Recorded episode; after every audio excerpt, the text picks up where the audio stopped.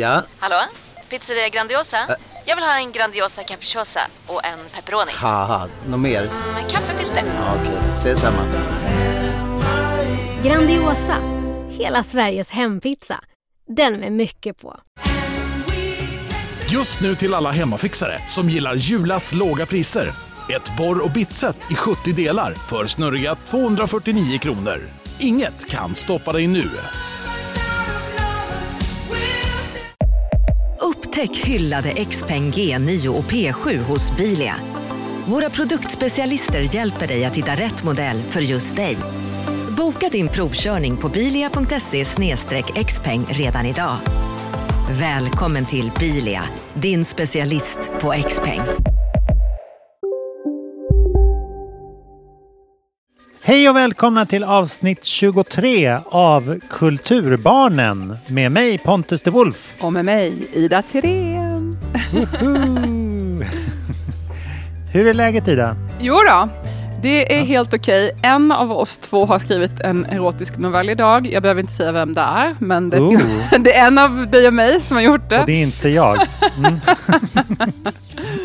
Jo, men det, det är helt okej. Jag har gått igenom lite kris den här sista tiden, men inte en, av mina värsta. En, av, en, eh, en vanlig. En maklig kris.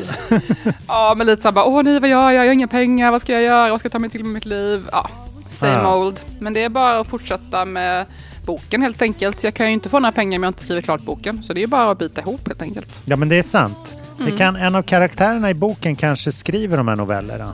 Och så kan du liksom lägga med det. Så får du i alla fall liksom word countet kompenserat. Två Att jag gör gånger. lite andra uppdrag. Ja, nej, eh, ja, men, eh, ja, det är mycket sån här oro som kommer upp ibland. Jag tror det är för alla som håller på med någonting kreativt eller osäkert på det sättet. Att man har lite såna här faser när man bara... Men min erfarenhet är, Ah. jag snackade precis telefon med en kompis till mig som också går igenom en stor fas. Han har egentligen ett väldigt eh, kvalificerat, respekterat arbete i samhället, men har, gör inte det alls, utan bara håller på att meditera och ta hand om sig själv. Och det är såklart, det ifrågasätts ju av hela omgivningen. Eh, och lite sådär kan man ju säga att hela mitt liv har varit. att alla bara, jaha, Ja, ja. Ida, du ska inte skaffa ett jobb eller? Ska börja någon gång. När tänkte du bli vuxen? eh, Anpassa dig till samhället.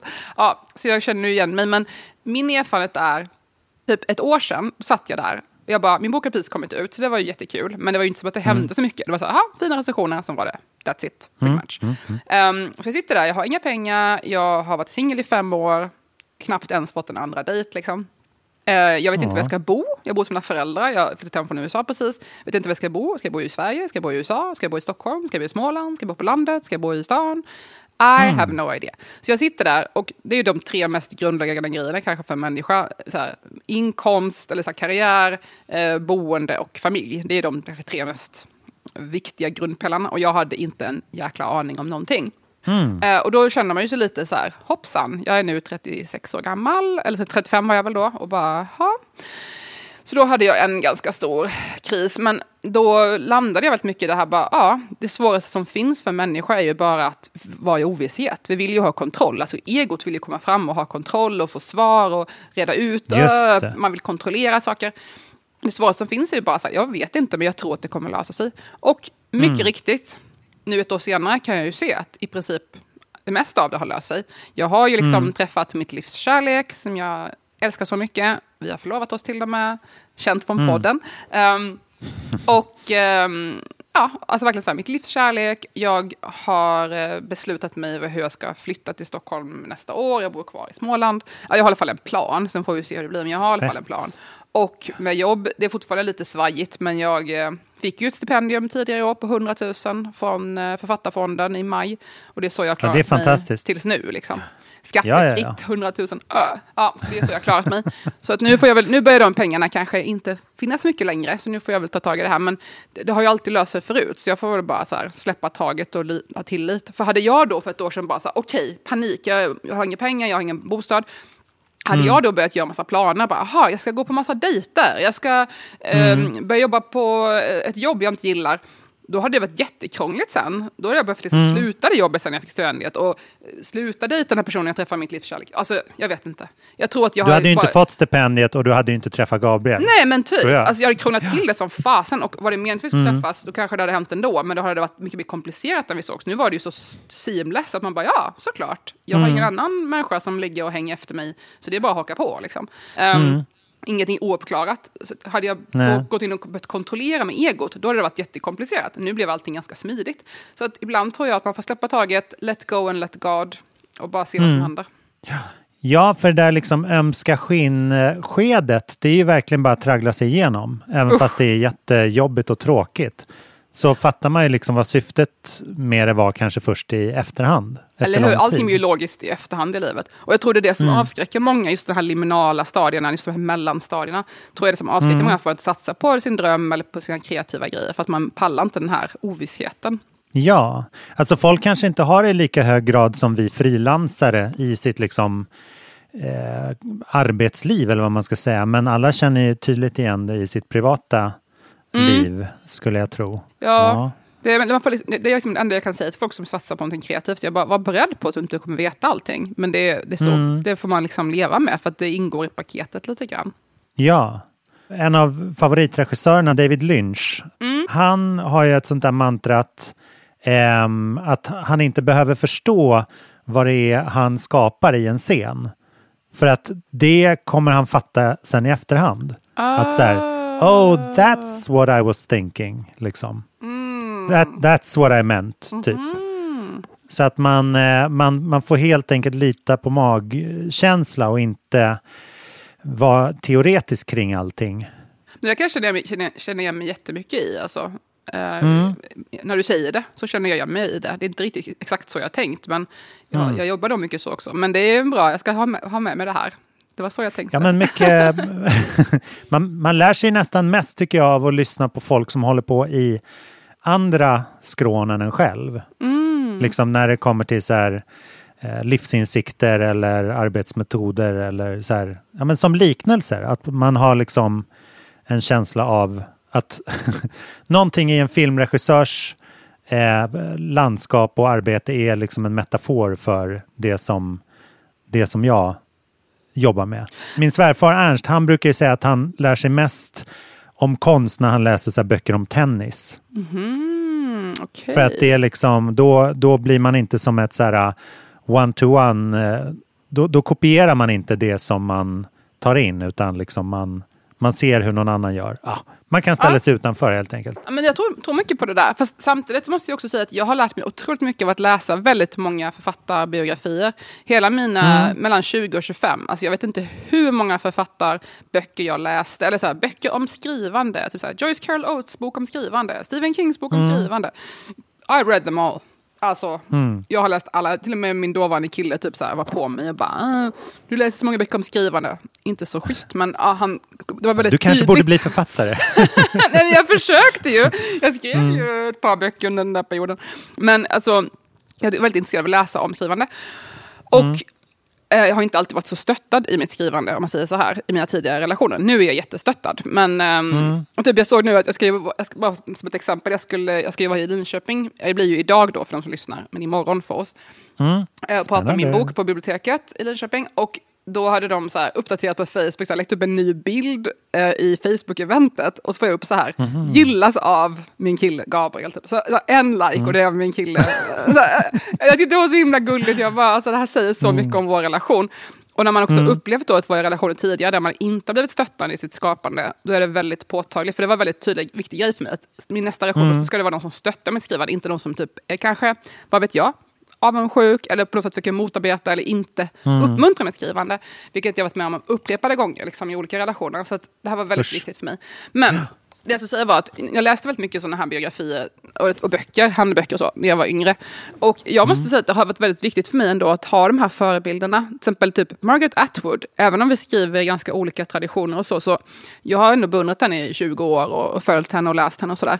Och hon är liksom 80 plus och skriver fortfarande. Och det har varit så himla inspirerande för mig att tänka på sådana människor och se hur deras karriär växer med tiden och att det finns en långsiktighet och man fortsätter prestera och leverera. Samma sak med Joyce Mm. Carol Oates, alltså sådana författare som bara fortsätter köra och de blir äldre och äldre och de bara skiter i och fortsätter skriva och blir bara visare och klokare och bättre. Och Mm. det har varit jätteinspirerande och viktigt för mig att våga fortsätta köra. För att jag har liksom aldrig tänkt så här, åh, jag ska skriva en bok. Utan jag tänkte så här, aha, skriva typ 20 böcker, det här kommer vara den första. Eh, och så har, jag har liksom en stor vision om hur mitt författarskap ska se ut i slutändan. Och jag tror inte riktigt man kan bedöma vad min, min, mina verk förrän, man har, förrän jag är typ 70-80, för då kanske man ser sammanhanget, att det är ett landskap jag vill skapa, inte bara en enskild bok. Nej. och det är kanske många som tänker så här, jag vet inte jag, men jag uppfattar på det så här, åh, skriver du redan på en ny bok? Jag bara ja, alltså det här är... Alltså, This is what I do. det exakt, för mig är det så här, ja det här är det jag gör, det finns liksom ingenting annat och det här kommer jag fortsätta göra. Vare sig ni tycker om det eller inte, eller vad folk tycker, jag kommer göra det ändå. Det är liksom ingenting som jag bara one hit wonder, utan det här är liksom trägen vinner-stilen. Ja. Eller förlora, vem vet? Men Ja, jag, men jag, jag vinner ju för min egen skull. Om jag fortsätter följa min dröm så vinner ju jag. Sen eh, Ja. kanske jag inte vinner i materiella världen, men jag vinner för min själ. Mm. ja, men det är grymt ju. Jo.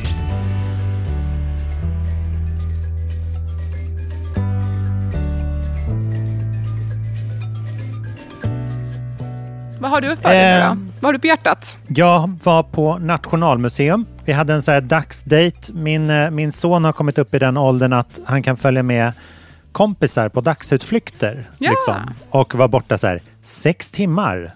Så att mor och far där hemma kan hitta på någonting kulturellt till exempel och gå och käka lunch och sånt. Jag vill bara säga, alltså fan vad det är nice ändå att ha ett barn. Det är ändå verkligen en fördel att ha ett barn. För hade man haft två barn, Ja, hade man ju inte verkligen. kunnat, ett barn är borta, men jag har fortfarande ett annat barn att ta hand om. Ja. Ja. Man bara ett barn, jag har också, jag, jag har jättegärna velat ta fler barn, men det har ju inte blivit så hittills. Men att Mm, samma. kunna bara så här, Mm. okej, nu är jag plötsligt fri. Ja, precis. Så har jag inga barn. lite- Ja, och har man dessutom liksom eh, kommit mognat så pass mycket att man inte är liksom eh, orolig under den tiden Just heller, det. eller liksom tänker på det hela tiden, så är det ju magiskt. Eh, men vi passade på, i lördags var det en fantastisk, eh, fantastiskt vacker dag med sol och, och härligt väder i Stockholm. Det var så här krispigt och mysigt. Hela landet tror jag var så bjussigt. Ehm, så vi gick på, vi hade inte varit på Nationalmuseum på länge. Ehm, sist vi var där så, så ha- hade vi med oss Lynn och då så liksom springer han genom de här uh, vaskorridorerna och liksom gamla dyrgriparna så man bara ah! Alltså jag måste bara säga, jag var på stats, Stadsmuseet, jag kan berätta mer om det sen. Jag var på Stadsmuseet och min dotter och hennes kompis skulle så byta om för en massa omklädningskläder Ah. där. Och så var det som en pinne som man, var så här opera, en liten operascen och så kunde, fanns det olika såna här pinnar man kunde hålla i. Jag, Ja, tro, jag tror magisk. att de ingick i omklädningsgrejen, annars tog vi ur utställningen. Men de, de låg vid om, om, utklädningskläderna. Och min dotter tog den där pinnen, så här lång stav från typ så här Valkyrian i Faust eller där. Ehm, och viftade lite med den och alltså jag svär, det var en millimeter från en ljuskrona. Och jag kollade sen upp det här, ljuskronan var från så här 1600-talet, från så här Gustav, någonting slott. Mys. Ja, men det, är liksom, det, det låter som jag i Dramatens kostymförråd ungefär. Fast the real thing. Ah, ja, men det, vi, var, vi gick till Nationalmuseum i alla fall. Ehm, och det var ju det är så himla fantastiskt. Det håller verkligen sen renoveringen vad det var för fem år sedan eller någonting, återöppningen. Åh, så Eh, fint. Det är så fint. Ja, och det har ju varit liksom, det har verkligen satt en ny standard för liksom så här utställningssnittet med de här målade väggarna och eh, liksom all den här konsten som trängs och verkligen bara skapar ett mischmasch och sådär.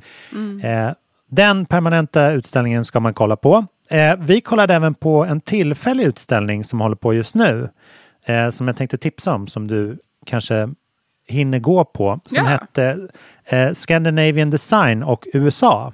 Ja. Eh, under rubrik Människor, möten och idéer 1890 till 1980. Oh, tack för tipset, det här är väldigt relevant för mitt eh, nästa projekt. aha! det, ja, om några år. Kom. ah, shit vad kul. Nej, men för liksom, Nationalmuseum är ju, inhyser ju inte bara gammal målerikonst från så här, på kungar, typ, utan det har ju även liksom stora, stora design, svensk design eh, lager, eller vad man ska säga. De har lagt liksom, många, åt, många av salarna är vigda åt det. Så det är kul att kolla liksom på eh, både nostalgiska och liksom historiska saker. Bara, Åh, är den där gjord i Sverige? Typ, bla bla bla. Eh, Men det här var en jätte, jättespännande utställning om liksom utbytet som skett under modern tid mellan Sverige och USA. Eh, för det är liksom, det är under det här år, århundradet där det verkligen har varit liksom det välsignade landet för många och för människor som har trott på människor i Sverige som har trott på liberalismen och modernismen inom liksom humanismen och konsten och sådär. Så det var skitcoolt att se de här liksom crossover, jättemycket art deco. Eh, jag fastnade för några, för några väver som eh, bland annat en som en, en tjej som heter Lilian Holm hade vävt som heter eh, First Sight of New York. Det var liksom när, när Märta Mås och den väv och matttraditionen var eh, liksom i Tid- sin Tidigt linda. 1900-tal typ. Precis, Mm. när det var så här hype i Sverige. Det är ju fortfarande vackert, men det var ju då det var liksom världsklass. På, Ja, så Svensk han- hantverksförening i Sverige var ju verkligen revolutionerande. Mm. Och det var ju ett sätt att, eh, för kvinnor att komma fram i konstvärlden, för de fick ju inte komma fram i målade konsten, men däremot kunde de komma fram i textilkonsten. Så det var ju verkligen en sätt för kvinnor att ha ett eget rum, just textilkonst. Precis. Och så det här var ju så coolt då, för att istället för de här liksom abstrakta mönstren och, och naturmotiven så var det så här skyskrapor och eh, Empire State Building. Så att det var liksom, det var så himla coolt att se eh, sådana motiv liksom tolkas i den här vävkonsten. Ja, det blir liksom det blir så mindfuck att komma från så här, ja men det där är väl Båstad och liksom svenska Ja, myllan typ, exakt. till, till att de så verkligen så visade eh, ja, men liksom, vad, vad svensk tradition, hur det innehöll liksom, element från, från New York då framför allt. Ja, och- jätteintressant. och USA. Det måste jag ju absolut kolla in. Ja, och sen så följde det på då hela så här Scandinavian Airlines, numera SAS, liksom Mhm. deras eh, designutveckling och eh, så här, den här drömmen om, om, om flyg och skyskrapor och hur det så här, tog sig uttryck i Sverige. Jättespännande till väldigt eh, dramatiska skeenden som när så här, Josef Frank bodde där i exil eh, på 40-talet. Mhm. Jaha, var han 41 till judisk 46. eller? Han var judisk och Ah, var liksom eh, var rädd för att det skulle att eh, förintelsen skulle liksom inkludera Sverige. Oh, vilket shit. ju var liksom ett så här, Ja, det var ju ett rejält hot faktiskt. knackade på dörren. Så här. För de som inte vet vem Josef Frank är, alltså han som ligger bakom Svensk Tenn, för de som inte har koll på det. Ja, precis. Han som jobbade under Estrid Eriksson, grundaren, så han gjorde ju jättemycket möbler och mönster Mm. och så för henne. Så det är en legend verkligen. och Som där än idag han- präglar hela svenska medelklassens hem i princip. Så verkligen, Gud, ja. ja. Alltså man, man tror att det är så här, ja nu är det en retrotrend för att det är Svenskt Tenn igen, men det har liksom varit all time high. Ja, det är ändå speciellt att de har hållit Ja. så länge, att det sätter sig så mycket om svensk kultur. ja, men där skapade han till exempel sitt Manhattan-mönster som är Mm. eh, ett av hans kända. Det är så här, you'll know it when you see it. Ja. Det är så här, uh, vit bakgrund och så är det eh, Hudson River och så är det liksom lite så här rutnätet och Central Park och så där uppifrån Men i gud, det här är och rött. Det här är så intressant. Alltså, Mm. Bara så att, nu kommer jag inte prata om det här mer, men min nästa bok, alltså som är in, efter det jag skriver nu, det här är väldigt relevant för den. Nu vill jag inte avslöja så mycket, men ni som Mm. hör det här nu och sen läser boken, ni kommer fatta. Så det, det, ja, Ah. det, tack då för den här infon. Jag kom, helgen alltså. ja, jag ska gå dit Ja. på söndag nu. jag är så taggad på det här nu. Ja, det var meningen att jag Ja. skulle få den här informationen av dig. Oh, Pontus, Då vill jag ja. höra din feedback från det. Vad Ja. spännande.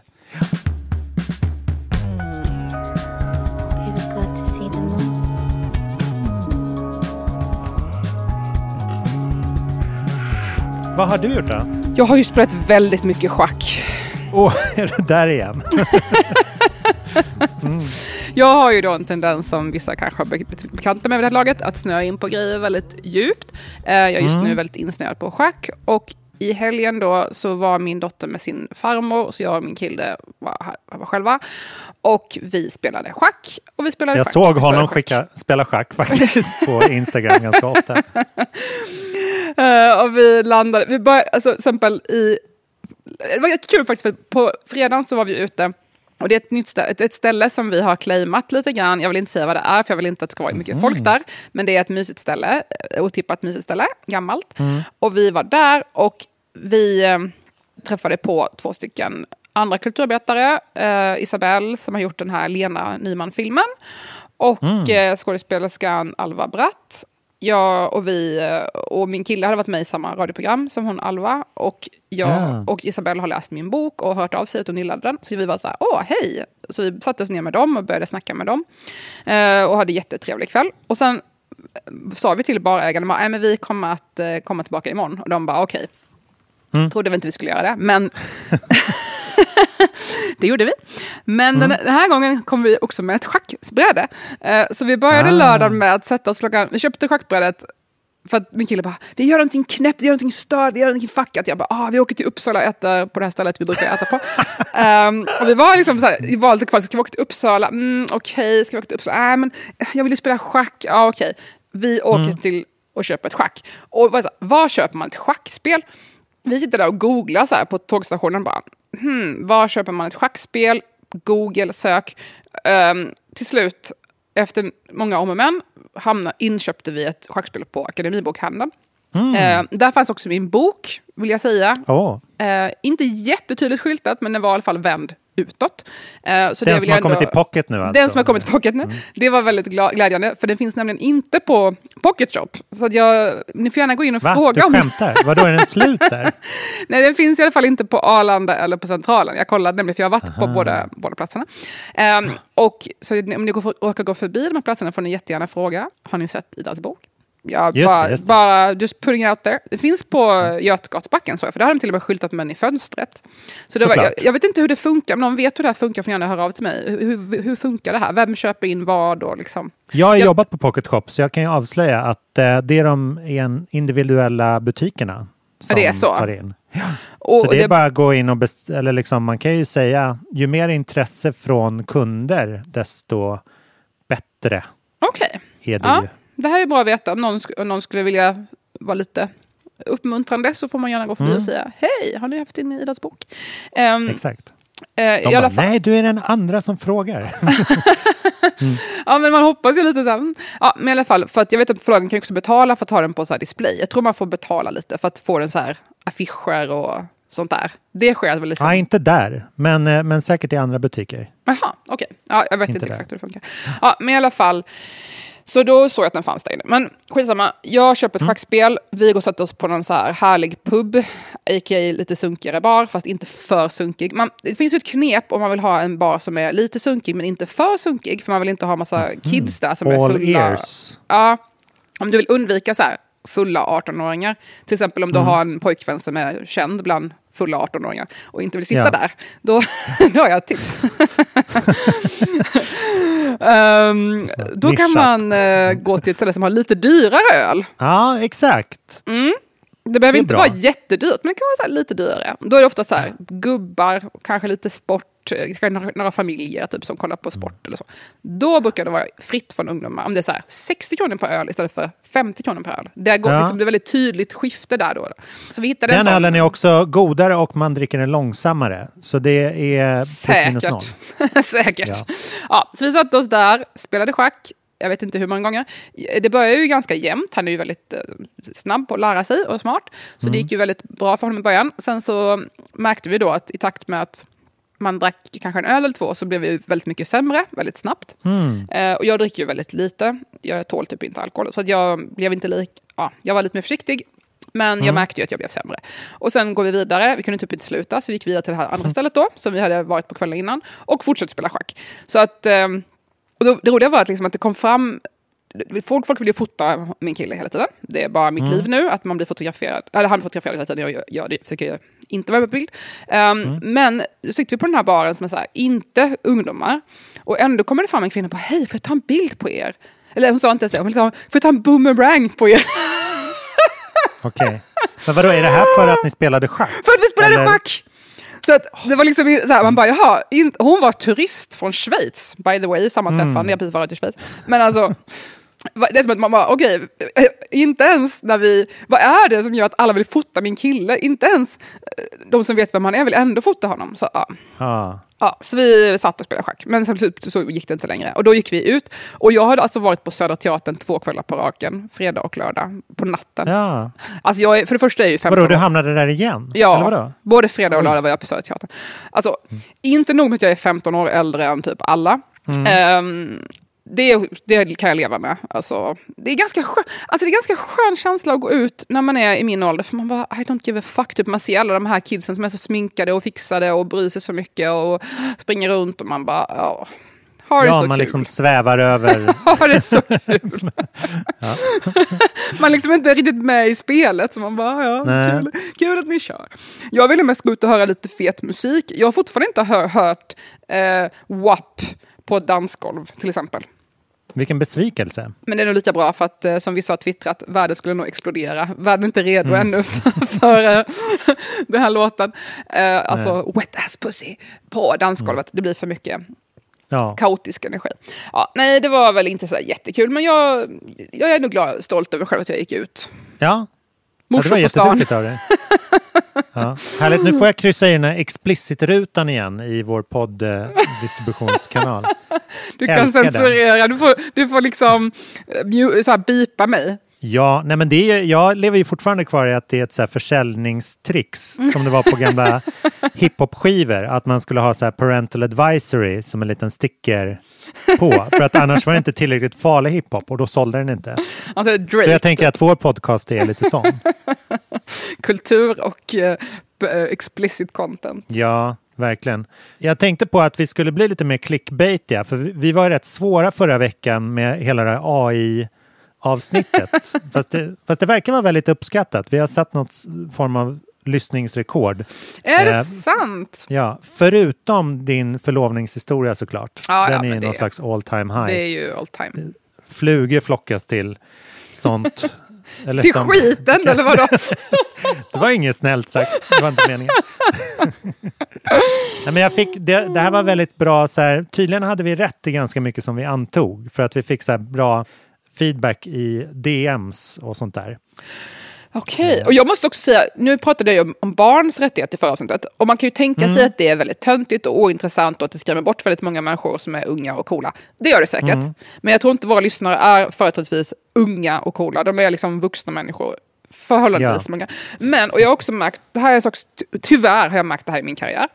Det är nämligen så att när jag skriver eller pratar om saker som har med barn, barns rättigheter och föräldraskap att göra, det blir viralt. Det, det blir viralt. Ah, Det, jag vet Ah. inte vad det är, men så fort jag pratar om barn, poff, har jag skrivit en viral text. Mina mest Mm. delade artiklar är liksom så här. Vi måste prata om att förskolepersonalen har för lite pengar. Det är mest Ja. Mm. delade artikeln någonsin. Den blir viral varenda år. En annan artikel som jag skrivit handlar om, så här, att, vi måste, om att man måste få... Att, eh, Socialstyrelsen borde ge, rekommendera mer rimliga rekommendationer kring samsovning istället för att förbjuda det. Också viral varenda år. Ehm, Och om amning... Mm. synd am- att det aldrig blir bättre. Så att Nej, det är ingen förändring. Det är bara att. Mm. folk fortsätter vara sura. Ehm, om så här att jag ammade väldigt länge, väldigt många år. De artiklarna som jag skrivit om det, eller tv-inslag och radio, gjort, gjort alltid virala. Så att, Ah. Men när jag skriver det jag faktiskt vill skriva, kultur, konst, litteratur, inte en jävel läser de här texterna. Så det, det är ett intressant fenomen. Så att jag, jag förvånar mig inte att avsnittet blev delat. För att det är Nej, faktiskt nej. så att, jag vet inte vad det är, men jag har någon magic touch där med föräldraskap. Väldigt ofrivilligt. Och nu fick Snyggt. jag också en intervju, så här, jag bara, åh, vill intervjua dig? Jag bara, åh, vad kul, äntligen någon som vill intervjua mig i min bok. Jag har fått noll intervjuer om min bok. Jag bara, Ja. äntligen. Eller typ så här, någon enstaka, Nöjesguiden pulled up och även någon lokaltidning. Men det är allt. Mm. Ehm, och jag bara, yes, någon vill intervjua mig i min bok. De bara, det är till en föräldratidning. Jag bara, ja. Så vi träffades och pratade om föräldraskap i två timmar. Så det, jag Ja, vet inte vad det är, men det är någonting med det här som, jag har någon känsla för det där på något sätt som jag inte har valt riktigt. Ja, Nej men så i alla fall, det, det, vi, får, vi får ta upp det varannat avsnitt då, helt enkelt. Barns rättigheter och eh, förbättringar som kan göras i barna, barnavården. Eller vad Oh heter det? Barn... Don't get me started alltså, jag kunde prata om det i två timmar. Men okej. Ja. Ja, nej men så att den här veckan så tänkte jag att vi skulle gå lite mer light och eh, prata krim och sex. I'm into it. Krim är jag rätt ointresserad av, men sex absolut. Ja. Va? nu kan du få båda i ett. Nej, men jag, jag har kollat på um, en serie som går på Netflix som heter Den osannolika mördaren. Så att det är till med, den handlar om Palmemordet, så att det är till och med det. Det är också väldigt... Sex, eller? nja, väldigt eh, populärt, eller vad, populistiskt att ta upp. Klickigt. Verkligen. Nej, men det, det är en serie som verkligen är svår att slita sig från. Det, jag, trodde, jag trodde att jag kollade på SVT tills jag började se så himla mycket loggor och företagsnamn och sånt där. Och då förstod jag att det var liksom Netflix som hade Ah. eh, adapterat hela liksom SVT-språket. Bara det var ganska intressant. Att så här, shit, nu kan de göra SVT fast på Netflix. och jag gissar att det är såklart liksom eh, produktionsbolag, i det här fallet FLX, Felix Herngrens bolag, som liksom pitchar nu gentemot Alltså Netflix är som en som vilken svensk tv-kanal som helst som man så här, det. pitchar på och går på branschfest med och allt sånt där. Så det är samma Det språk liksom som man använder för att tilltala. Ja, Mm. Det kunde lika gärna hamna på SVT. Ja. Ja. Men det här handlar ju om eh, den här misstänkte mannen Stig Engström och det är väl viktigt att säga det för att i serien så är ju han mördaren. Det är alltså Skandiamannen historiskt kallad. Eh, som inte blev dömd och inte blev liksom eh, erk- erkänd Palmemördare eller vad man ska säga. Men som, eh, de la ju ner utredningen för ett eller två år sedan och kom fram till att det här är den som vi inte kan eh, liksom skriva av från caset. Liksom. Så att det, ja, han är ju något slags avslut där. Eh, och i serien så gestaltas han av Robert Gustafsson som, ehm, som gör en habil tolkning där. Som han liksom, och han har ju även, ja, lång historia kort, men han, han eh, var ju där på biografen Grand när eh, Palme och Lisbeth var där den 28 februari. Robert Gustafsson alltså. Så han har lite Ah, anknytning till själva caset så att säga. identitetspolitiken vinner än en gång. Ja, särskilt i pressmeddelanden från. Netflix.se. Ja. Ehm, men eh, det var inte det jag skulle komma till, mer än att den är spännande men eh, inte sann då. Det är inte en dokumentär kids, utan det är en, ett historiskt drama. Eh, men en, en annan liksom intressantare roll i den här eh, görs av ingen mindre än Mikael Persbrandt. Eh, Som spelar eh, utredningschef eller polischef eller vad man ska säga, Hans Holmér. Som är en klassisk karaktär som tog sig an, som liksom ledde Palmeutredningen under de här två katastrofala första åren. Där man förstörde allt material i hela utredningen och eh, sabbade alla spår och började jaga kurdiska PKK-föreningar och så här blev helt... Han, ja, han fick hybris. Det var liksom... Shit. Det var då liksom alla spår försvann och man började ran, random peka ut lite folk och sådär. Ehm, men jag vet inte om du har en bild i huvudet av hur den här Hans Holmér ser ut? Nej. Nej, det, han, han är liksom så här väldigt svenskt 80-tal, tappat ganska mycket hår, är liksom lite så här han är typisk så här, snut från det. Så här, Sköter inte om sig själv nödvändigtvis och det, så här, tappat lite hår och är, ser lite så här, bråkig ut i sin styling. Du lever på kaffe och cigg. Ja, precis. Så att man kan så här, ska man vara elak så får man säga att Mikael Persbrandt har fått fula ner sig lite för att spela. Hej, Synoptik här. Visste du att solens UV-strålar kan vara skadliga och åldra dina ögon i förtid? Kom in till oss så hjälper vi dig att hitta rätt solglasögon som skyddar dina ögon. Välkommen till Synoptik. Psst! Känner du igen en riktigt smart deal när du hör den? Träolja från 90 kronor burken. Byggmax. Var smart. Handla billigt. Välkommen till Unionen. Jo, jag undrar hur många semesterdagar jag har som projektanställd och vad gör jag om jag inte får något semestertillägg? Påverkar det inkomstförsäkringen? För jag har blivit varslad, till skillnad från min kollega som ofta kör teknik på möten och dessutom har högre lön trots samma tjänst. Vad gör jag nu? Okej, vi tar det från början. Jobbigt på jobbet. Som medlem i Unionen kan du alltid prata med våra rådgivare. Hela den här rollen. Mm. Och då händer någonting. För att det är så här, Robert Gustafsson är bra skådis på vis att han är ju alltid så här väldigt, väldigt orädd för att vara ful. Han verkar nästan liksom njuta av att skita ner sig. Ja, så här I grimasera. sin, så här, mm. Ja, i sin liksom eh, i sin humor och sin komik och sin liksom personlighet. Så att han, han gillar ju liksom dregla och frusta och Mm. ramla och så här. Medan Persbrandt är vi vanare att se i det här liksom snygg storkukslugnet eh, där, där han är liksom lite Jag vill för... aldrig höra dig, höra dig säga de här orden. Det Nej. passade inte dig. Jag trycker på explicit. Det är andra så. Nej, men, men att han, han har ju fått spela den här liksom eh, sexsymbolen. Eller liksom Mm. du vet, den här liksom, det som har gjort honom stor helt enkelt. Mm. Och när han, när han liksom klär, klär bort allt det, klär av sig allt det, då framträder en fantastisk skådespelare. Jaha, så det fanns mer ser- behind the pretty face liksom. Ja, verkligen. Nej, men framförallt så ser man ju inte det här äh, liksom snygga. Alltså det Mm. snygga står liksom i vägen för hans prestation. Just det. Och det, han gjorde det, jag tror han gjorde det första gången i en film som heter Tårtgeneralen som kom ut för Mm. fyra, fem år sedan. Jag när såg, Filip och faktiskt den, Fredrik. jag såg den i Los Angeles, de hade en, de premiär där, de gjorde en visning där. Så jag var Ja, såg den det. i eh, Los Angeles. Ja, Ja.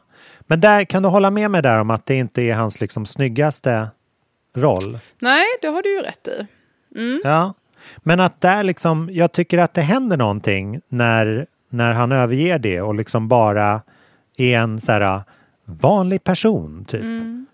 Och på samma sätt så blir den rollen blir trevlig eller liksom blir mer intressant att se med hans liksom pondus underliggande, eller vad man ska säga. Mm. Ehm, så det var en liten grej och det, det klingade så här. eh, om du har sett Terry Gilliam-filmen De tolv apornas armé. Nej. Terry Gilliam är den här legendariska eh, animatören från Monty Python-gänget. Mhm. Som har gjort alla de här eh, urklippsanimeringarna som förekommer i Ja, deras det. program och så här. Och även en, en regissör eh, in his own right som har gjort bland annat Brazil och han gjorde den här filmen De tolv apornas armé för typ 20 år sedan med Bruce Willis och Brad Pitt. Och på den tiden så var Brad Pitt eh, världens liksom, det var ju Hollywoods darling och han var Mm. verkligen den så här hunkernas hunk och den tiden så här James Dean och liksom sexsymbol. Nu tar jag det ordet i min mun igen. Men, Mm. Explicit. Eh, ja, och eh, Bruce Willis var ganska så här uh, stolpig, ensidig, den här Die Hard bad boy karaktären som han hade varit upp till då, liksom actionhjälte och sådär. Eh, så de var liksom castade som att Brad Pitt var hjälte och eh, Bruce Willis var en galning liksom. Som ledde ett terroristgäng som var liksom antihjälten i filmen. Och när, när de kom till inspelningsplatsen så fick Terry Gilliam så här, nej, jag ska byta plats på er. Det är Bruce Willis som ska spela hjälten och Brad Pitt ska spela den onda galningen liksom. Mm. Och det, liksom, det vände ju på hela förväntningen hos publiken och gjorde Brad Pitt till så här skådis plötsligt. Mhm. Det är hans första, första och största liksom skådisroll och sen gick han vidare och gjorde liksom Fight Club och eh, en massa roller som man liksom associerar mer med honom som skådis. Eller vad man ska säga. Mm, mm. Inte bara såhär, Thelma Eh. Louise, sexkillen som hon, snygga killen hon ligger med i Thelma Ja men verkligen, Ja. sexpacket liksom. Mm. Ehm, så att det är ganska smart när man så här, vänder på rollerna och gör, gör någonting oväntat av det där. Mm. Så att det, ja, jag kan rekommendera, även om det, man ser ju inte den här osannolika mördaren kanske för att få reda på vad som hände i slutet, utan mer liksom vägen dit. För att det är fan vad folk inte kan få nog av den där mordhistorien alltså. Jag fattar, ja. Jag, vet, ja, jag fattar, jag fattar verkligen ingenting vad folk är så besatta av Palmemordet. Men ja. Kanske en Eh. killgrej. Jag, ja, det är det, det är andra världskriget alltså. Alla, jag vet Ja. inte vad det.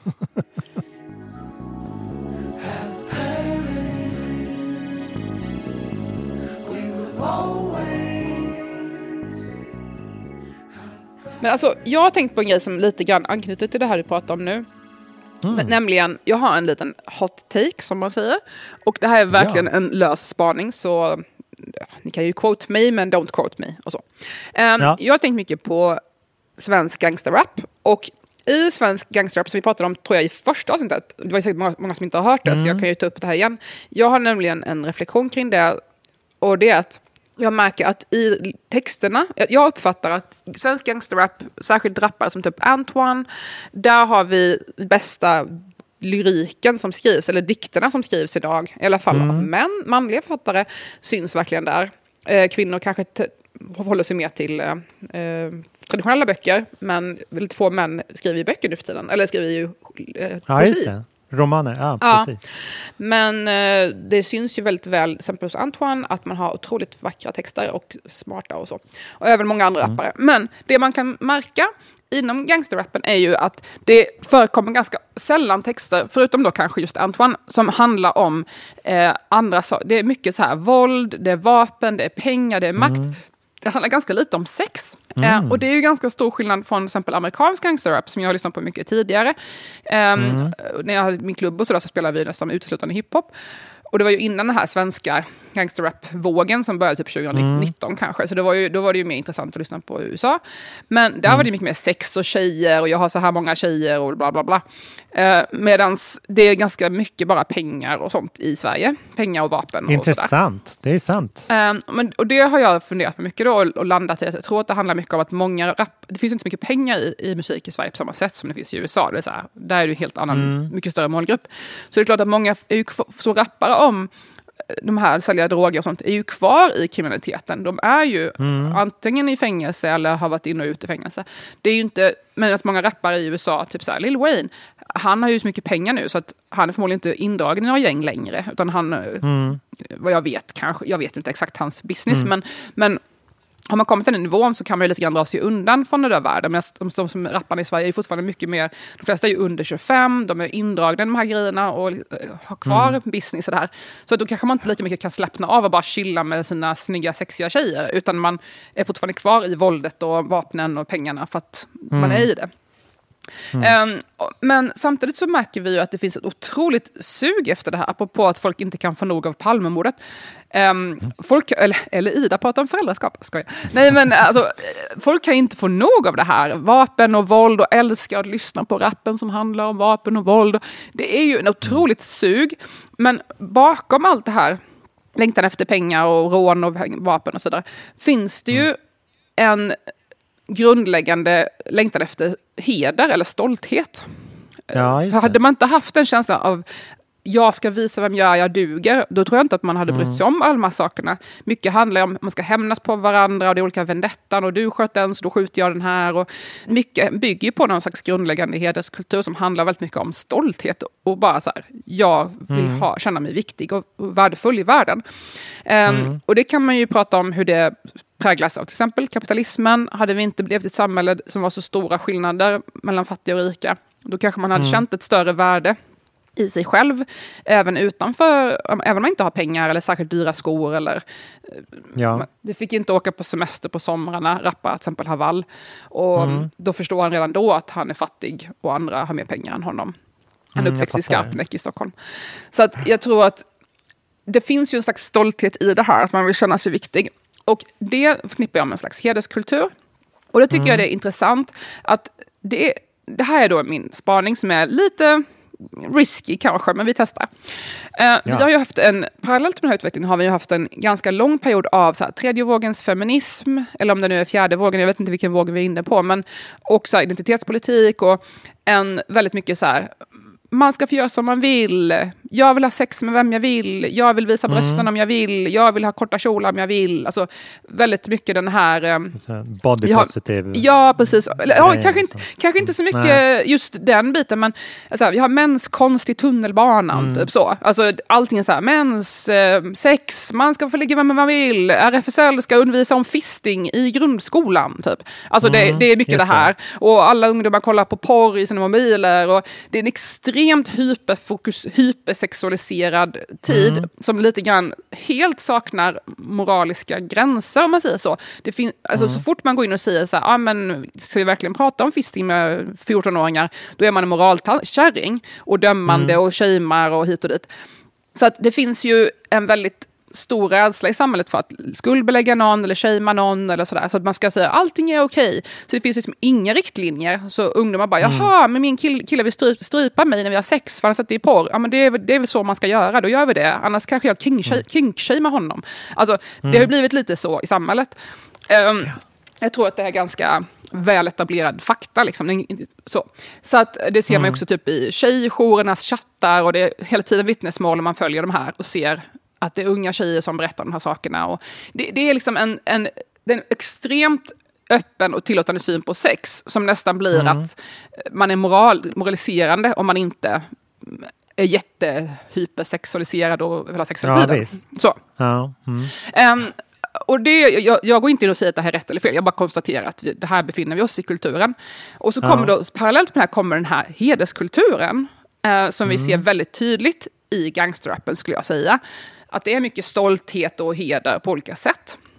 Mm. Eh, och då kanske inte med en hederskultur som man förknippar med så här, åh du måste bära hijab, alltså det är en annan gren Ja, av det här. Så det är inte Ja. så jag pratar om det nu, utan pratar om det här mellan männen, liksom heder och stolthet och jag ska vara viktig och sådär.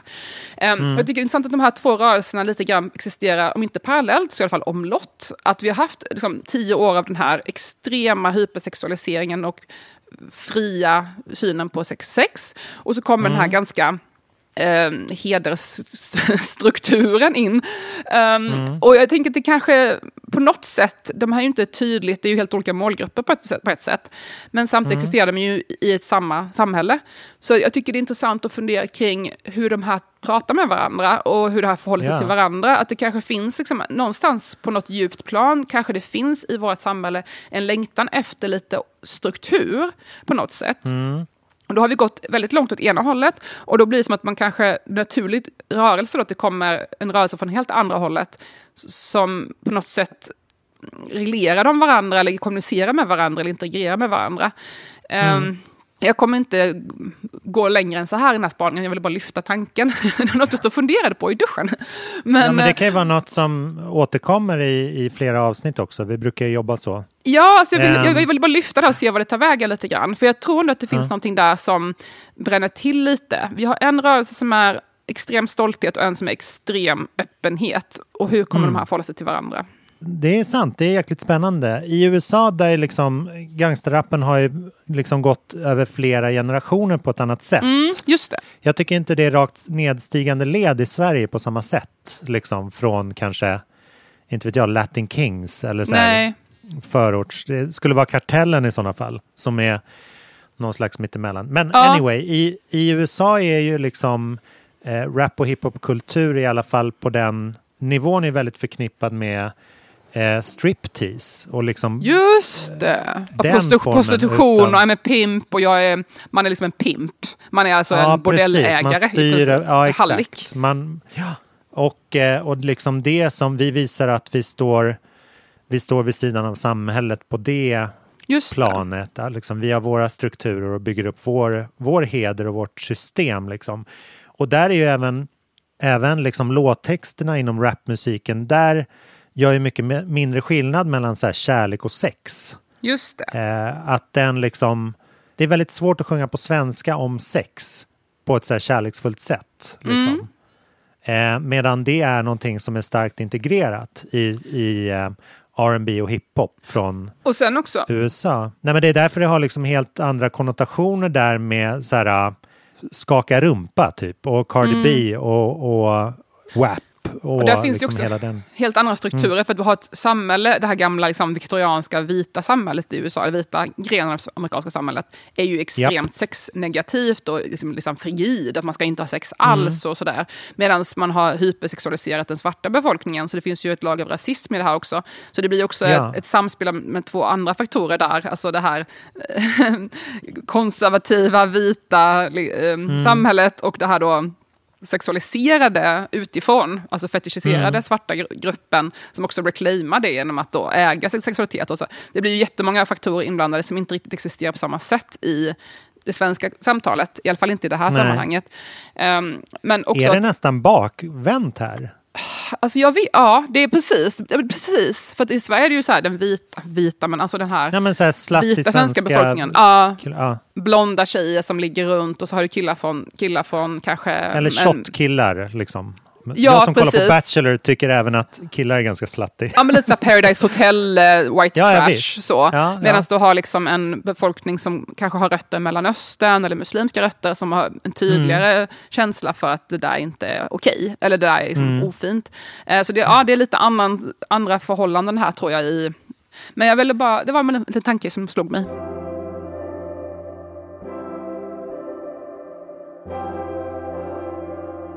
Jo, kommer du ihåg Ida, för några veckor sedan så pratade vi om så digitala kläder. Just det. Mm. Och, och liksom eh, att man skulle hitta, hitta kläder till sina avatarer istället för och, och liksom ha så gröna tishor som man kunde projicera kläder på för att det skulle bli billigare än att köpa Och slit och släng på naturen. Ja, exakt. Nu läste jag faktiskt Susanne Ljung, eh, modeorakel och Mm. Modejournalist, skrev i DN för två dagar sedan om eh, just det här faktiskt. Läste du den? Nej, det gjorde jag inte. Den här eh, krönikan hette Kan digitala kläder göra modevärlden klimatvänlig? Oj, hon kanske har lyssnat på Kulturbarnen. Självklart har hon det. Hej Susanne! ja, nej men i alla fall, det, i korthet så handlade den om eh, en Dolce Gabbana-visning nu i augusti. Eh, nere i Venedig som var liksom så här eh, eh, riktigt, riktigt så här gamla skolans modehus-show med så här de största artisterna var där och det liksom det var dyrt och guldigt och allt sånt där. Eh, och vi pratade lite om att så här, de stora modehusen har svårt att och stå med, med två ben i olika läger. Liksom, med så här, de ska vara det dyraste och flashigaste men de ska också leda liksom, Mm hur alla ska se ut och så här. Och, och mycket riktigt så var det liksom så i verkligheten också att de, nu har de en så här haute couture-linje som de kallar Alta Moda. Så här, lite fresh. Eh, och sen så har de startat någonting som de kallar för Collezione Genesi NFT. och NFT, det pratade vi om i förra veckan. Ja, så sent som förra veckan. Och du har, du har förkortningen på det här. Det är Non, fan är det nu än? Non-functional token. Nej, vad är F står för? Ja men precis. Ja, men det är non-fungible är det väl? Något sånt där. Ja, skitsamma. Ja. Alla vet vad vi snackar om i alla fall. Ehm, Digitala här är- konstverk. Så, Ja, och det här är tydligen det heta att de liksom auktionerar ut de nya plaggen som NFTs. Alltså i digitala versioner okej, bara. Shit. Eh, och tydligen så har Gucci och Balenciaga börjat göra sneakers på det här sättet så att man liksom ska ha Men sin så digitala eh, version av allting. Och det var en jättespännande artikel om det. Och, eh, sådär. Men sen så började jag tänka vidare så här, lite, lite generellt kring NFT och så här, hur blir det med proveniensen? Om man Vad betyder köper, det? Säg att, vad ägaren alltså? ja, proveniens det är liksom det Vem det eh, tillhör, typ. Vem har det tillhört? Ja, Precis. om, just det. om man köper någonting på auktion och bara den här har tillhört Hans Holmér eller Mm. Lars Norén eller någon annan. Så, nej, men du vet som, exakt. Nej, men det var en stor, stor uppmärksammad auktion på Lars Noréns, eh, hans Just det. dödsbo. Hans gamla skrivmaskin och en rock och så här. Allt, allt, allt gubbigt som gubbar kan känna att de men okej. Mm. Ja, precis. Men det, någonstans måste man göra av det. Det kan ju inte stå och ruttna i en källare. Liksom. Men hur gör man då med, liksom, med NFTs? För att nu ropas ju de här ut för liksom hundratusentals kronor och ingen vet om det är värt det i verkligheten eller om den här tekniken funkar i längden eller så här. Men ska man liksom... Än så länge så är det ju ingen som har liksom sålt vidare sin NFT efter att ha ägt den i si och så många år. Liksom. Mm. Som så här, här är min nya Rolls Royce NFT. Så här, den har ägts av en saudiarabisk prins och eh, Elton John och sen när Elton John gick bort så köpte jag den. så här. Det är svårt att se hur liksom kring ett så här fysiskt ting är ju det väldigt känslomässigt. Ja, man känner Liksom. liksom. åh den här människan har ta, ta, tagit på det här. Michael Ja, Jackson men har haft på sig de här precis. vantarna i hans händer. Alltså det blir väldigt tangible, alltså väldigt så fysiskt på något sätt. Ja, men någonstans så blir man ju lurad. För jag brukar ju skryta, off the top of my head så brukar jag skryta om två, två ting med proveniens som jag äger. Det ena är mitt vita piano med röda tangenter som Hasse Alfredsson hade hemma hos sig Mhm. och har skrivit sina låtar på. Det gör ju att jag spelar lite bättre musik såklart, liksom, när jag skriver musik på det. Högtidligt och så vidare. Och så keyboarden som du har sett, Josefin Nilssons gamla Ja. 80-tals Casio på tre oktaver som hon förmodligen lärde sig sjunga till och sånt där. Jag tänkte De- på den, när du sa det här så tänkte jag direkt på din Josefin Nilsson keyboard. Mm. Ja men såklart, vem Mm. skulle inte kunna göra det? Och den, det kommer ju liksom bränna till när jag börjar. Jag, jag har fått beställa från Tyskland en så här äh, strömadapter till den nu så att jag ska kunna börja använda den. Eh, och det, jag kommer ju spela otroliga 80-talsslingor på den när, när jag liksom väl har den i användning tack vare att hon har Tack vare att hon har ägt den. Ni får ta med när vi har vår livepodd. Ja, men precis. Ehm, men det, jag hade bara liksom, för det, jag, jag googlade på det här och det är ingen som liksom riktigt har löst hur proveniens ska funka i den digitala världen. Men jag, jag tänkt lite, jag, jag tänkte jag skulle ge dig två exempel på, på hur, hur vi skulle kunna, som kulturvärd, hur vi skulle kunna ta det här vidare. Om du är med? Yes, jag lyssnar. Ni hörde det här först. Ehm, dels så har jag tänkt på eh, fenomenet ehm, saves i datarollspel. Alltså sparade gubbar. Du vet i, så här, i datarollspel som Skyrim eller Fallout eller så World of Warcraft så bygger man en gubbe över flera år och de liksom tar sig lite olika uttryck beroende på hur man ser ut, vilka gadgets man skaffar och sådär. Och det vet jag redan, det finns en stor marknad för kids som så jobbar upp bra levlade karaktärer och sen säljer vidare till folk som vill börja spela Ah. rollspel. Eh, så börjar de med liksom en, en fet karaktär. Men den har ju en början. funktion då. Exakt. Men tänk om man till exempel, jag vet ju att det finns ju sådana här personer som, det finns ju kändisar som till exempel Drake eh, som spelar svinmycket dataspel. Mm. Som är en så här, han är Fortnite, han var en av Jaha. de tidiga så här Fortnite-profilerna som liksom eh, körde det. Eh, tänk om man till exempel skulle liksom så här köpa Drakes karaktär som han har byggt upp under tio år i Fortnite. Ja men det är ju rätt fett, det måste man ju säga. Det är en fet proveniens. Ja. Och det skulle ju kunna NFTs otroligt bra. Liksom. Mm, mm, mm. Ja, så det är min nummer ett. Mm. Eh, min Million nummer dollar två, här. Mm. Ja, exakt. Egentligen ska man ha tre, tre idéer, men det kanske man inte har. Ja, den här Den får var i alla så fall... värdefull, den var två. Den var två. Tack. Ehm, nummer, nummer två är att istället för att köpa en, en känd författares bibliotek eller liksom Ja. CD-samling. För att det, man kan ju till exempel köpa någons samling utav um, Strindberg-rariteter. Liksom. Eller en känd författare som, bara, som var snöade in på eh, Shakespeare eller liksom Joyce Carol Oates eller någonting. Mm. Så köper man dens boksamling i den serien. Men vad gör man om, om, liksom, om alla böcker blir digitala och sådär? Jo, då får man liksom köpa dens, den personens liksom e-boklånshistorik. Eller varför inte för att gå ännu djupare att man köper som NFT liksom Lars Noréns sökhistorik på internet.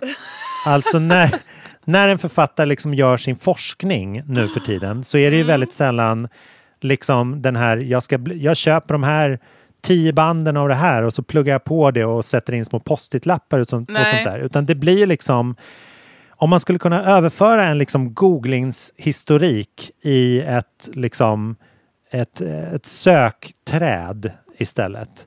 Och, Och då kan man. Då kan man ju redan nu säga att när man köper min framtida sökhistorik så kommer det stå Var köper man ett schack? Frågetecken.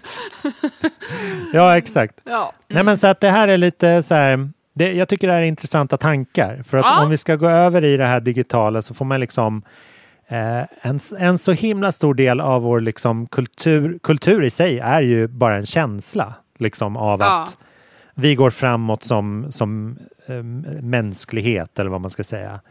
Det är ju redan en fantasi. Jo, men jag tänker på de konstverken som jag äger. Och det här är också intressant för de som inte är så insatta i konstvärlden hur det funkar. Det finns ju väldigt vanligt i gallerier och sådär att de inte låter vem som helst köpa konst. Alltså att de har vissa samlare de hellre vill sälja till. Mm. Att om det finns flera människor som är intresserade av att köpa en konstnär så kanske eh, galleriet väljer den personen de tycker passar bäst för deras brand. Kanske om det är en känd person eller så. Jag vet inte exakt hur de tänker, det är väldigt olika hur de resonerar då. Men Ja, men att det ska ingå i en fet samling. Ja, jag kan tänka mig också att, någonting. att såklart, säg att någon eh, älskar dig Pontus och så har du ägt ett konstverk.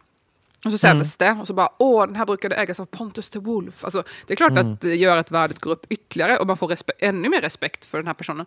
Däremot om, den, om alla, ens konst, en konstnärs verk ägs av typ en person som alla hatar, då, det kommer ju inte gynna Mm. konstnärens brand, så att säga. Så att det, det, är klart att de här sakerna samspelar ju väldigt mycket. Det var int- väldigt intressant.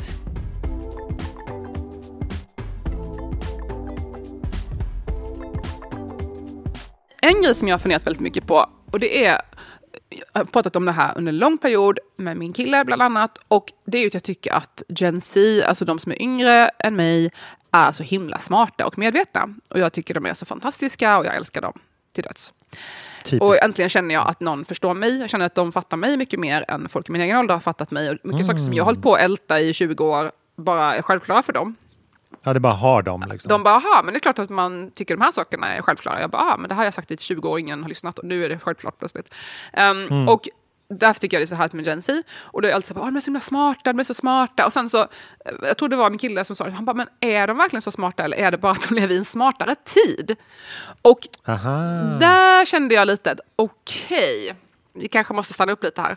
Så jag har funderat Mm. mycket på detta. Så frågan är alltså om Gen Z är väldigt smarta eller om de bara lever i en lite mer medveten tid. Där saker Mm. som vi har kämpat för väldigt länge plötsligt har blivit väldigt självklara för mainstream. Um, Ja. Ta till exempel frågor som transpersoners rättigheter, homosexuellas rättigheter, att man, kan Mm. vara, att man ens kan vara icke-binär, pronomen man vill använda, att det kan man välja själv. De här sakerna Mm. var ju väldigt fringe, så här jättekonstiga för 10-20 år sedan. Och nu är de Verkligen. väldigt självklara för de som Verkligen. är 20. Så att i våra öron, när jag säger våra menar jag vi som är 30 plus, i våra öron Mm. låter de här ungdomarna så himla smarta och medvetna. Men egentligen är det ju bara ett tecken på att kulturen har gått framåt väldigt, väldigt snabbt och ändrats väldigt snabbt. Så de är egentligen barn av sin tid. Så de kanske egentligen är precis lika korkade som jag var när jag var 20. bara att de, Det är bara att vi har rullat ut mattan för dem. Liksom. de har tillgång Här, till ni helt andra... bättre verktyg. Ja, man har tillgång till annan kunskap och liksom normerna har förflyttats helt enkelt. Från, Mm. vad vi förknippar med väldigt hög intelligens till att det nu bara är standard att tycka de här sakerna. Mm. Som bara vi smarta tyckte förut. Liksom. Ja, sånt där är så himla läskigt för att det eh, liksom under 90-talet så var det en stark feministisk våg och liksom uppkomsten av, av em, genusvetenskap och liksom folk kämpade till tänderna för liksom kvinnors ökade rättigheter och jämställdhet och sånt där. Så att kommande generationer skulle kunna ta det lite mer för självklart. Mm, mm. Ehm, och det är ingen som liksom, det är väldigt sällan folk blir tackade i backspegeln Just det. direkt. Eller liksom, Men jaha, det är ju Det- självklart. Vadå? Ja, exakt. Och det, då kan ju liksom deras här, kampen mattas av lite för att man tänker så här, men så här som jag upplever det, så har det väl varit jämt. Typ. Ja. Det är det här är att vara människa. Eh, och det är då det börjar frodas det där dåliga igen. För när man liksom slappnar av. Det är det som är så himla dumt. Mm, exakt. Så ja, precis. Det finns en, en dubbelhet i den här otroliga medvetenheten som kommer Mm. i yngre generationer. Att de blir så här, aha, men jag skiter väl i allt. Jag behöver inte vara feminist. Jag skiter i det. Så. Mm. För att man kanske tänker att det är självklart. Ja, precis. För en, ett av målen med feminism, det är att inte behövas som begrepp. Mm. Liksom. Att så här, när allt är bra, då försvinner feminismen. Och, det, och då är det ju fara och färde liksom. Ja, det, vi får se hur, hur det här utvecklar sig. Ja, min hopp och tro är ändå att feminismen är så pass djupt, djupt rotad, i alla fall i Sverige, att det kan vara svårt Mm. att bara få bort de här tankarna. Men vad vet jag, man har ju sett saker hända förut, där Mm. saker som man trodde var självklara försvinner väldigt snabbt. Så att eh, man ska ju inte ropa hej riktigt ännu och släppa taget. Truly, truly. Vi gör ju vana trogen att ta in musik utifrån. Ja! Eh, och idag så är jag himla glad för att mitt favoritband Amazon har släppt en ny skiva. Ja, som kul! heter Galaxy 2. Så jag tänkte vi plockar lite exempel därifrån. Det här är låtar som folk säkert kommer höra till förbannelse men jag tycker att det gör ingenting. Det gör Eh, ingenting. Då kan man köpa en biljett till deras konserter istället. Eller julbord som de gör på Gyllene Freden i Gamla stan. Är det sant? Okej. Ja. Ska du göra något kul i helgen då tänkte du? Ja, jag ska ju gå på fredag ska jag gå till Kungliga Konsthögskolan, alltså även känt som Mejan. De har öppen verkstad hela helgen så man kan titta på deras eh, alster. Så jag ska gå och kolla, Mm. kolla lite på vad Kungliga Konsthögskolans elever har för sig. Spana lite på nya elever. Alltså inte på dem, på deras verk. Ehm, och eh, sen så en gammal kompis till mig som brukade spela mycket på min klubb, Black Barbie kallar hon sig. Hon har också releasefest för sin nya musik. Så ska jag också gå förbi och Ah. säga hej. Ehm, och sen är det ju galleri, gallery Weekend i Stockholm. Väldigt många olika event på gallerierna. Det är väldigt många intressanta samtal man kan kolla upp. Det finns jättemycket på deras hemsida. Både samtal på gallerierna och visningar och det mesta är gratis. Man behöver bara boka tid, boka plats i förväg. Så där ska jag också gå på något Fett. event tror jag. Ja, och sen på lördag kväll har jag min killes band Minit som var förra veckans artist. De har spelning. Ah. De släpper en ny låt nu precis i dagarna som heter I wanna Ja. be your secret. Och de, Nice. i samband med det så har de en release show på Nomad i Stockholm eh, på Mhm. lördag kväll. Eh, och där ska jag gå, det kostar ingenting att gå dit så det kan jag tipsa om. Och som förband är också Toilet Men eh, och de är väldigt bra faktiskt också, deras band. Ett annat band, Toilet Men, som också är kompisar till mig. kan man kolla in på Spotify. Så att de, det ska jag se på lördag, så det blir jättekul. Ja. Och på fredag har vi ju, det är ju avslutning i helgen på eh, Salam Festival. Den som vi tipsade om för två veckor sedan med fantastiska Nubia Garcia. Just det, Eh, hon kör ju på fredag på Nalen. Det kanske man skulle svänga Mm. förbi på. just det. Who knows? Mm, Annars hon är ju ska hypad i hela världen sådär. Ja, Mm. det, man får passa på. Mm. Nej men eh, underbart att snacka med dig. Det, var, det händer så mycket. Det är skönt att kunna filtrera det och bearbeta lite mellan två hjärnor. Ja, bearbeta livet. Och vi hörs ju, alla som lyssnar, vi hörs ju nästa vecka. Och Ja. eh, om ni gillar podden, glöm inte att gå in och ge betyg på närmsta, eh, vad heter det, där ni, där ni lyssnar på den helt enkelt. Om man kan. Ja. Om man kan lyssna på betyg, gör gärna det. Det betyder mycket Ja. för oss så fler kan hitta oss. Och tipsa gärna en kompis Ja. om du vet någon som gillar bra podcasts. Fantastiskt roligt. Sköt om er allesammans. Ha det fint, ses nästa vecka ses vi igen. Hej då! Hej då!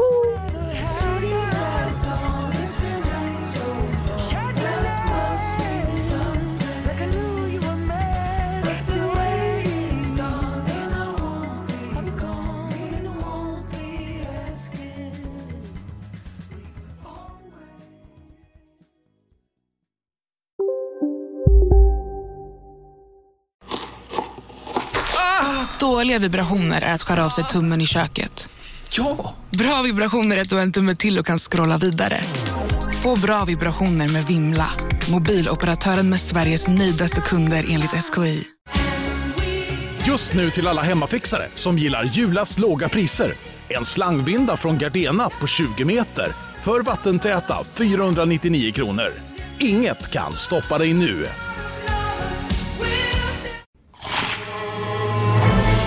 Upptäck det vackra ljudet av McCrispy Company för endast 89 kronor. En riktigt krispig upplevelse. För ett ännu godare McDonalds.